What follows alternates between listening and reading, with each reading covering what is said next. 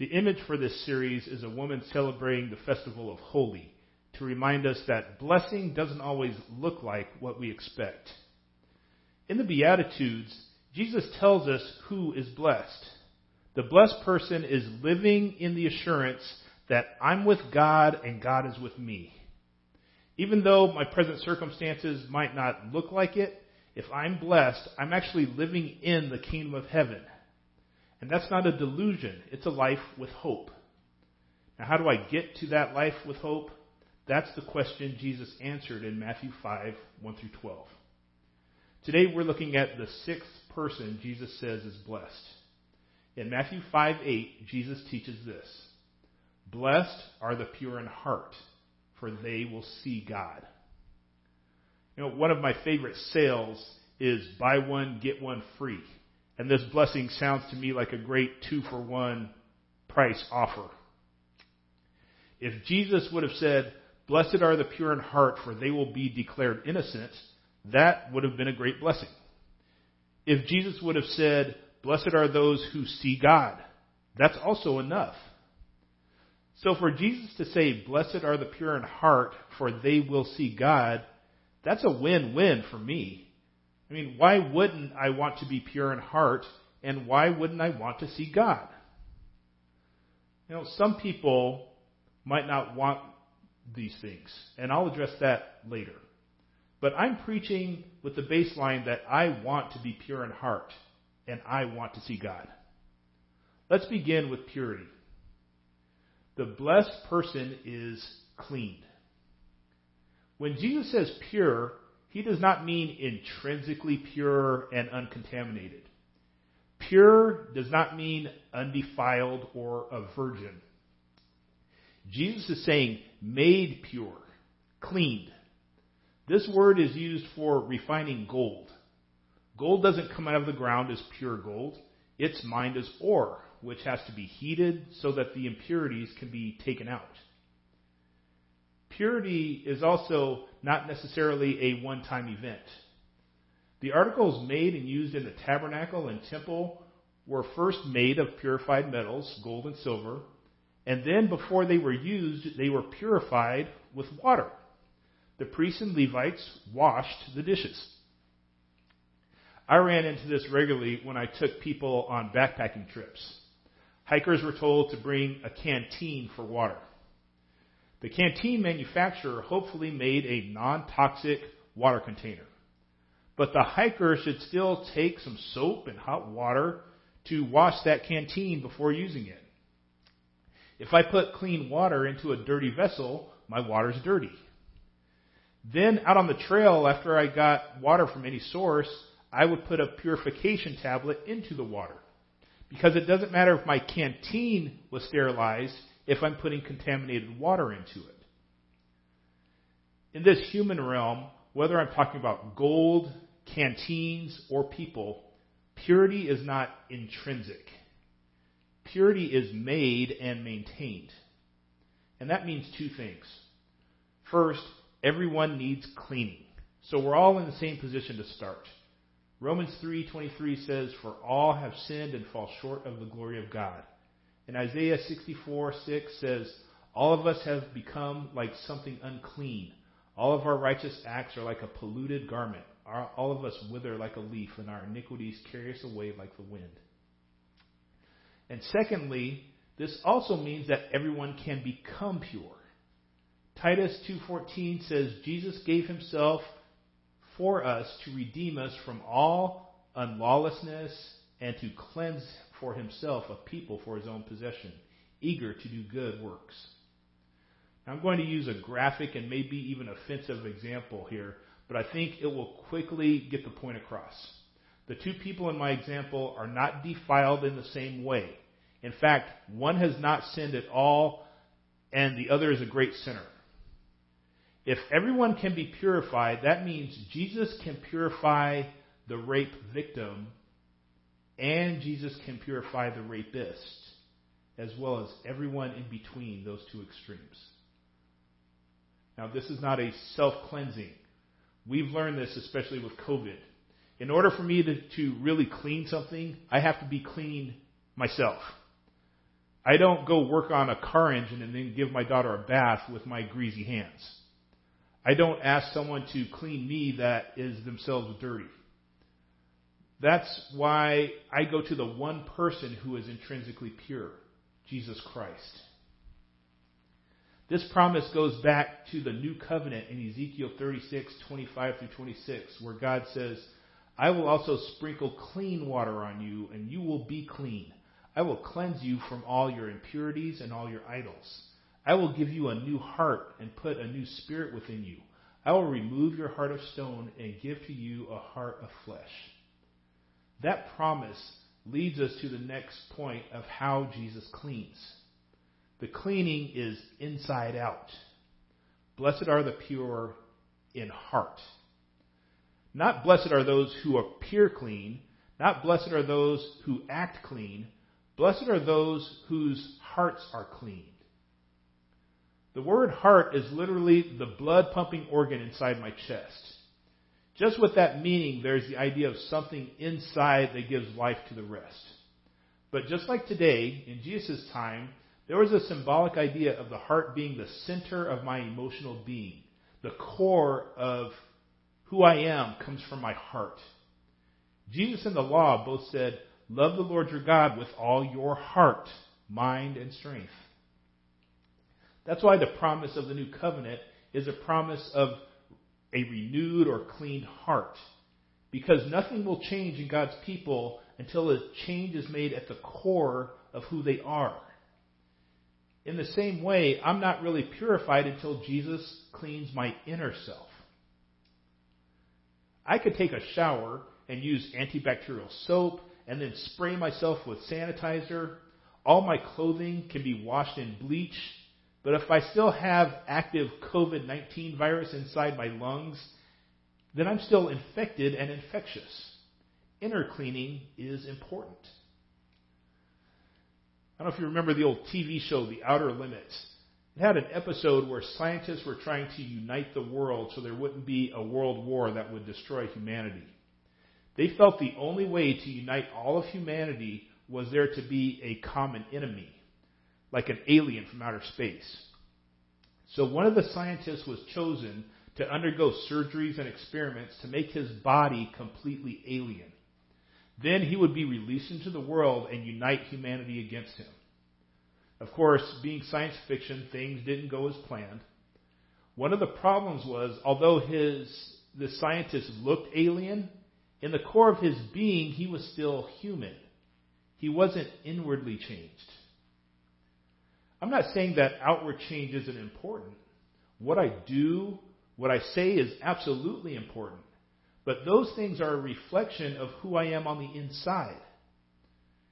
Jesus said in Luke 6:45, "A good person produces good out of the good stored up in his heart, and an evil person produces evil out of the evil stored up in his heart, for his mouth speaks the overflow of his heart." If I treat my faith as a list of behaviors that God merely wants me to do or a way that God wants me to appear, I've missed the work that Jesus actually wants to do in my life. But if I allow Jesus to clean my heart, then the actions will follow because I'm a new person. The result of being that new person is the cleaning transforms perception. Blessed are the pure in heart, for they will see God. All throughout history and into the present day, there are all kinds of things people do to try and perceive God. People take drugs, both for personal use and religious use. That may open up some people to the spiritual realm. I can't speak from experience in that area. People study sciences, from astrology and astronomy biology, physics, and mathematics. If done correctly, that can show us things about God. Romans chapter 1 affirms that. People practice religions. This can be good or bad depending on what God, lowercase g, or uppercase g, someone is trying to discover. The Bible affirms that there are many so-called lowercase g gods.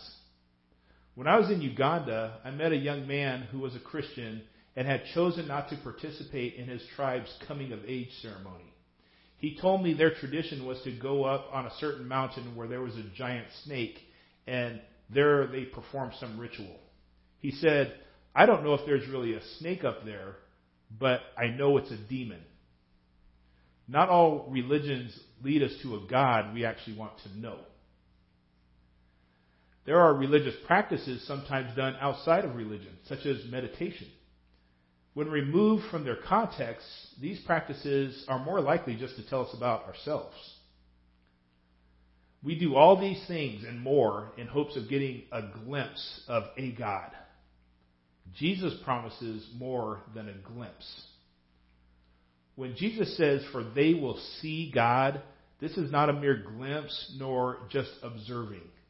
The word means to stare for a long time with perception and comprehension. Jesus is saying that those who are clean understand God.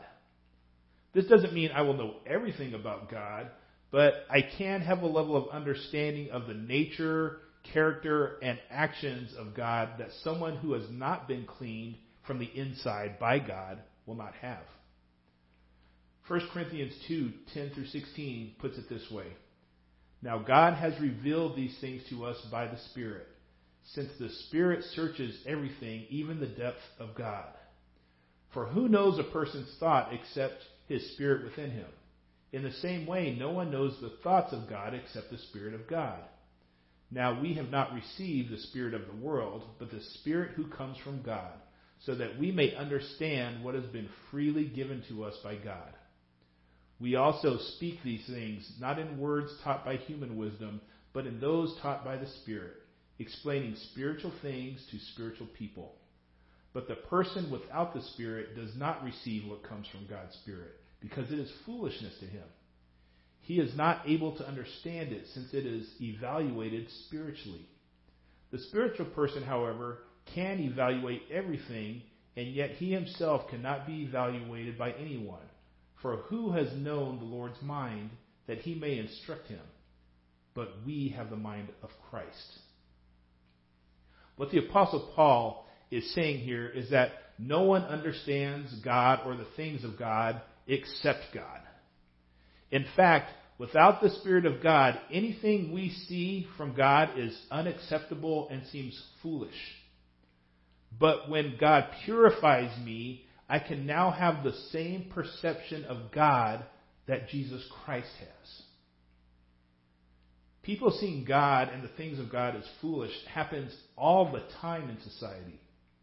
Let's start with the obvious stuff. And this is not God as a being, but things of God. God says human beings are created in the image of God, male and female. The person without the Spirit of God says that is foolishness. Human beings are clumps of cells until we give them the rights of personhood. Until aliens show up that are smarter than us, then we are the top of the evolutionary pyramid. And gender is fluid. Those two points of view on the nature of humanity cannot both be true. If one is true, then the other is foolishness. Which one I say is foolishness depends on my perception of God. That's why it's so vital to receive the blessing to see, see God. I can't truly understand who I am until I understand who God is. If my perception is that God doesn't exist, then what purpose do I have for existing? If my perception is that God is not involved in the affairs of the universe, the earth, and humanity, then why should I care about the universe, the earth, and humanity? If God is not righteous, moral, loving, and compassionate, then why should I be righteous, moral, loving, or compassionate? But if God is righteous, if God is love, if God is caring, if God is intrinsically pure, and if I'm created to be in God's image, that changes everything. That changes my self perception. That changes my perception of others. That changes my perception of the earth. That perception should affect every action and attitude that I have.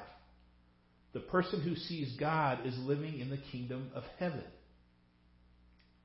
Have you ever shampooed your carpet? It changes your perspective of what is clean. You vacuum the carpet and it looks clean. Then you shampoo the carpet with soap, hot water, and high suction, and all this dirt comes out. Remember, I said at the start of this message, for me, it's a win win to be both pure in heart and to see God. But I also said, some people might not want either of those things. John 3 19 through 21 explains it this way This is the judgment. The light has come into the world, and people loved darkness rather than the light because their deeds were evil. For everyone who does evil hates the light and avoids it, so that his deeds may not be exposed. But anyone who lives by the truth comes to the light, so that his works may be shown to be accompanied by God. The fact is, sometimes we love our dirt. We're used to it. Everyone else is dirty too. My dirt may provide me with comfort, power, or pleasure. And sometimes that feels more important and easier than experiencing God. It's a disruptive thing to be purified. The invitation today is simple. Would you like to be cleaned by Jesus and gain a new perspective of God in your whole life?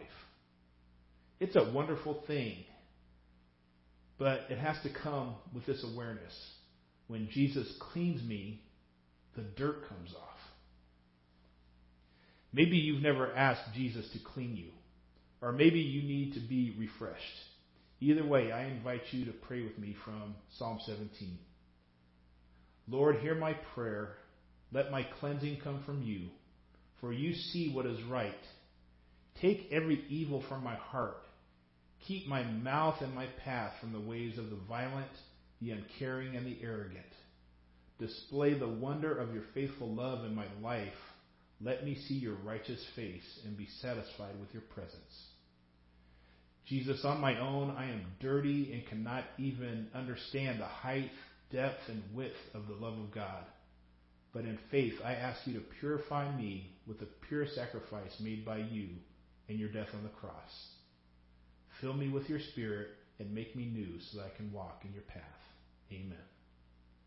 If you meant that prayer, please let me know. I'd like to encourage you as you experience this new life of seeing God. And today I leave you with this blessing from Psalm 51.